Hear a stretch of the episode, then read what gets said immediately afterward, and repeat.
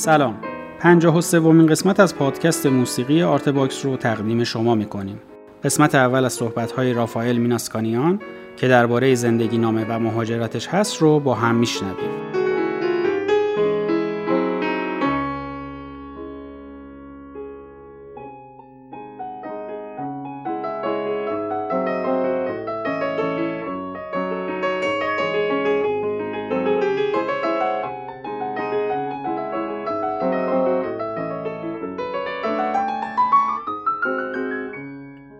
در سال 1320 مطابق 1941 میلادی در تهران متولد شدم. والدینم مهاجر روسیه بودن. ارمنی های روسیه بودن که در اینجا آشنا شدم و ازدواج کردم هر دوشونم دست به موسیقی داشتن. مادرم پیانیست نسبتا قابلی بود بابام ویولون می‌زد و از گهواره من صدای این دو ساز رو شنیدم و آشنا بودم باش. و تقریبا در دو سالگی هم چون پیانو تو خونه بود همش میکوبیدم تو سر این کلیدای بیچاره. پدرم شغلای آزاد داشت مادرم دختر آرزومان بود. آرزومان رو حتما یادتون. ایشون بنیانگذار این صنعت سوسیس و کالباس در ایران بودن. و بالاخره پدرم هم وارد همین صنعت شد تا اینکه سال 1957 که بر باد رفت دست من من یک خواهر و یک برادر دارم. خواهرم همزمان با من پیش آقای اونانیان پیانو کار کرد ولی بعد دیگه بیخیال شد. خیال شد و بعد اومد امریکا پیش من. اونجا ازدواج کرد. اونجا مون برادرم باز چند سال بعد از ایشون اومد امریکا. اونم دست به موسیقی داشت و موسیقی پاپ و گیتار باس و کیبورد همه چی اینا رو می‌زد. یه مدتی هم حتی با خوانندگان ایرانی و مثل فکر کنم حتی گوگوش شاید. مطمئن نیستم ولی مارتیک و اندی و نمی‌دونم این, این گروه که من خیلی خوب نمی‌شناسم همکاری داشت ولی خیلی وقت پیش ترک کرده اینو دیگه نیست. فکر کنم در شیش سالگی من یادمه که مادرم منو برد پیش معلم پیانوش که خودش پیشش می‌رفت. منم همونجا شروع کردم با دیگه با سولفژ و اینجور چیزا. خانم حق نظریان بودن ایشون. در نه سالگی رفتم پیش یک استادی آقای اونانیانی بود که اونم مهاجر روس بود. ارمنی بود ولی ارمنی بلد نبود. به روسی حرف می‌زدیم همیشه. معلم بسیار خوبی بود. تا حدود 13 14 سالگی که آقای اصلانیان از آلمان ظاهر شد و دیگه اون آقای اونانیان هم رفت امریکا و دیگه من افتادم رو غلطک پیانوی جدی.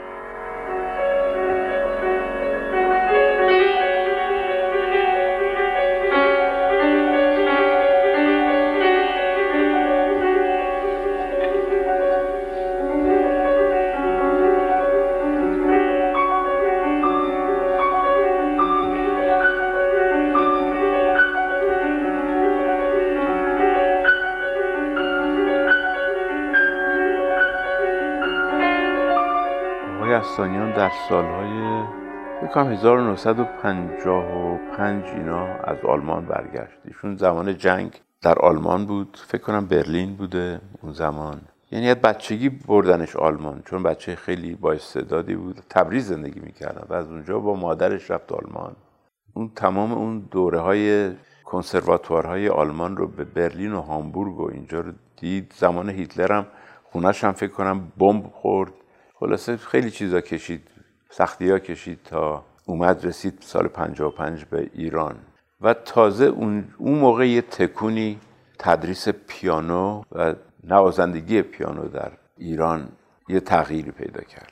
خیلی جدی رفتار می‌کردن یه چیزای جدیدی به بچه ها یا خود بنده که بچه باشم.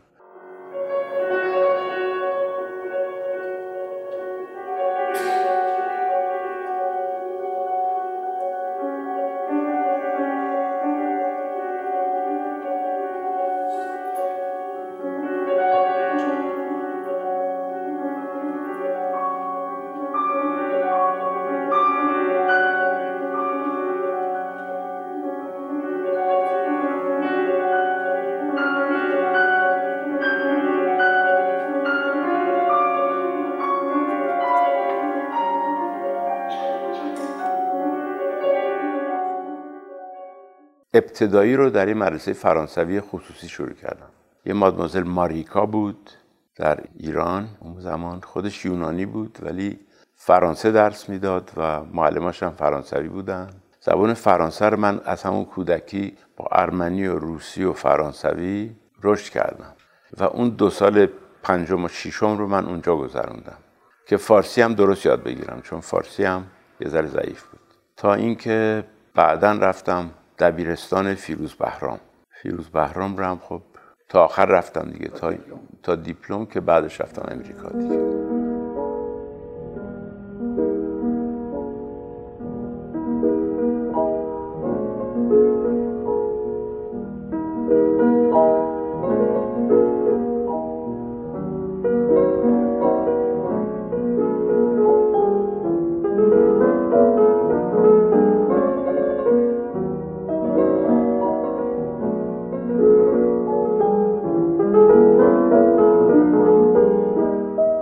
رفتم به قصد تحصیل پزشکی در امریکا. پزشکی رو یکی دو سالی اون دوره پری مدیکال رو دیدم. استادی در دانشگاه بود که پیانوی من شنید و گفت تو وقت تو اونجا تلف نکن بیا پیانو کار کن. منم گفتم حالا نمیشه هر دو رو در کنارش. گفت نه تو استعداد در حدیه که حیفه نمی... نمی‌رسی این کارو بکنی. یا آره یا میای پیش من. یا برو پزشکی تو بخون یا کس دیگه. اینطوری ما رو از مسیر پزشکی منحرف کرد و افتادیم تو غلطک موسیقی و پیانو. من اون زمان کالج سیتی کالج لس آنجلس بودم. برای آمادگی UCLA ولی این استاد تو UCLA بود که من کشف کرد. من دانشگاه UCLA خودش نبودم ولی کلاسام اونجا بود. من بورسیه شدم از سیتی کالج لس آنجلس.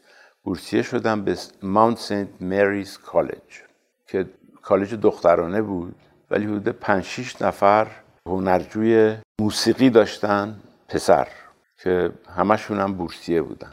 که معلم این آقای آبیت که معلمم در UCLA بود اونجا هم تدریس می‌کرد ولی کلاساشو من می‌رفتم UCLA کلاس های عمومی داشت و خیلی هم جالب بود و بسیار آموزنده. تو چی خوندی اونجا؟ من اونجا هم موسیقی خوندم دیگه. آره به خاطر موسیقی من اونجا قبول شدم. می‌دونم منظورم که بیشتر آهنگسازی بود نه نه پیانو پیانو اجرای پیانو بود.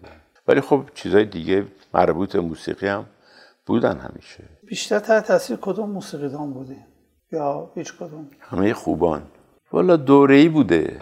همیشه دوره‌ای بوده ولی بیشتر به بتوون من چون واقعا خدایی می‌دونم اونو گرایش داشتم. ولی همشون مثلا همه این بزرگان باخ و بتوون و برامس شوپن شومان هیچ تبعیضی بینشون من قائل نمیشم.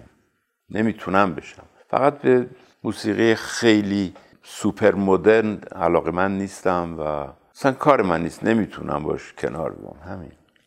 قرن بیستم برای من مشکل بوده همیشه. حتی کارهای اصلانیان بزرگ که سه چهار تا کار پیانویی سولو داره من در زمان عمر ایشون هیچ وقت نزدم. چون اولا که میترسیدم که ایشون نه نه اینکه بر بخوره ولی خیلی ایراد بگیره و بالاخره از زبون خودش می‌خواستم بزنم.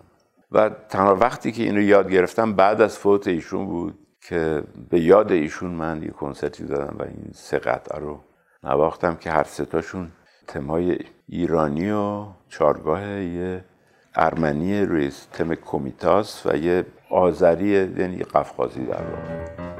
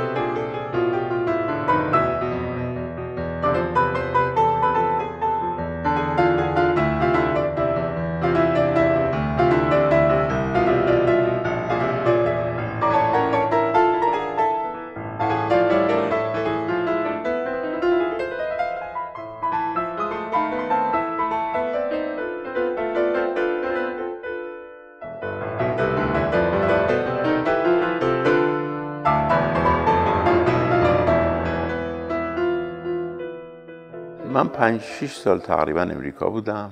به عللی من امریکا رو ترک کردم. چون من با گرین کارد رفته بودم. از همون اولش. با پدرم با ویزای مهاجرتی رفته بودیم.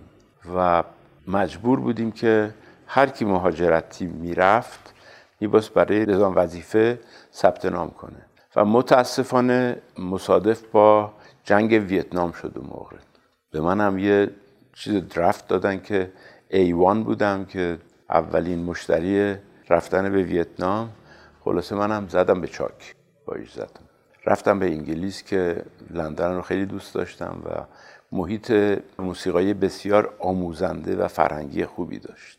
و اونجا با یک خانومی به نام خانم کابوش ایلونا کابوش که عکسش هم این پشت می‌بینین اونجا با ایشون کار کردم چند سال.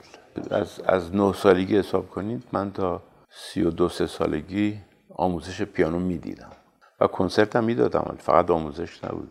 همیشه ما کنسرت می‌دادیم اونجا یا در دانشگاه ها آموزشگاه ها در انگلیس که دهکوره ها هم حتی میوزیک کلاب داشتن و دعوت می‌کردن می‌رفتیم اونجا.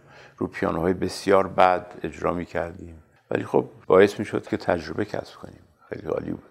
چه سالی رفتین انگلیس؟ سال 1967 تا اوایل انقلابم اونجا بودم. تا 78 یعنی سال 56 اینا. ایتالیا مرتب می‌رفتم. یه استاد دیگه من ایتالیا داشتم آقای شنابل که مرتب می‌رفتم پیشش. ایشون یه جای بسیار قشنگ با صفای دریاچه کومو زندگی می‌کرد. که من هر چند گاهی می‌رفتم اونجا و مثلا یه ماه دو ماه گاهی سه ماه میموندم. و باش کلاس داشتم. از اونم خیلی یاد گرفتم.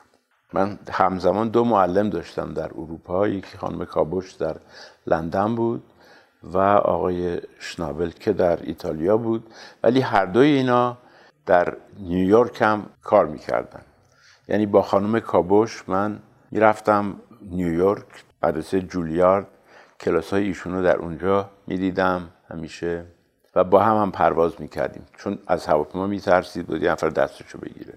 و آقای شنابل هم چون زیاد امریکا میومد ایشون هم وقتی اونجا بودم اونم می‌دیدم. یواشکی هر دو اینا رو. البته می‌دونستن بالاخره اینا رو به هم دیگه آشنا کردن و دوست شدن خیلی.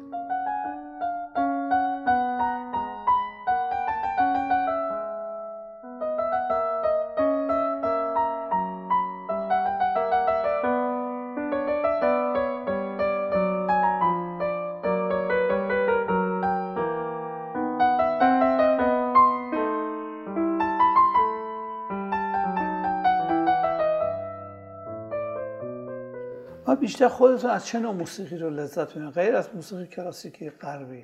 بله موسیقی های فولکلور واقعی رو دوست دارم. نه اونایی که دستکاری شده. مثلا میگن سمفونی بیچاره موزارت رو می‌گیرن تنظیمش می‌کنن برای ولی فولکلور موسیقی نواهی رو خیلی دوست دارم. اونم در سطح بالا البته. نمی‌دونم جشنواره جوان شما می دنبال نکرد. من توی جوری جز داوران بودم و دو سه هفته پیش ما اختتامیه رو داشتیم و از نواهی واقعا بچه های بسیار بسیار جالبی می‌زدن. یه دختری بود که دف می‌زد اصلا من دیوانه کرده بود. دف سولو. تا می‌خواستم برم دنبالش پیداش کنم. واقعا قوقا کرد. میشه بگیم موسیقی به شما چی داده؟ شما به موسیقی چی داده عشق داده. منم بهش عشق دادم. عشق ورزیدیم با هم. باید عاشق موسیقی بود. نمیشه موزیسی هم باشی و عاشقش نباشی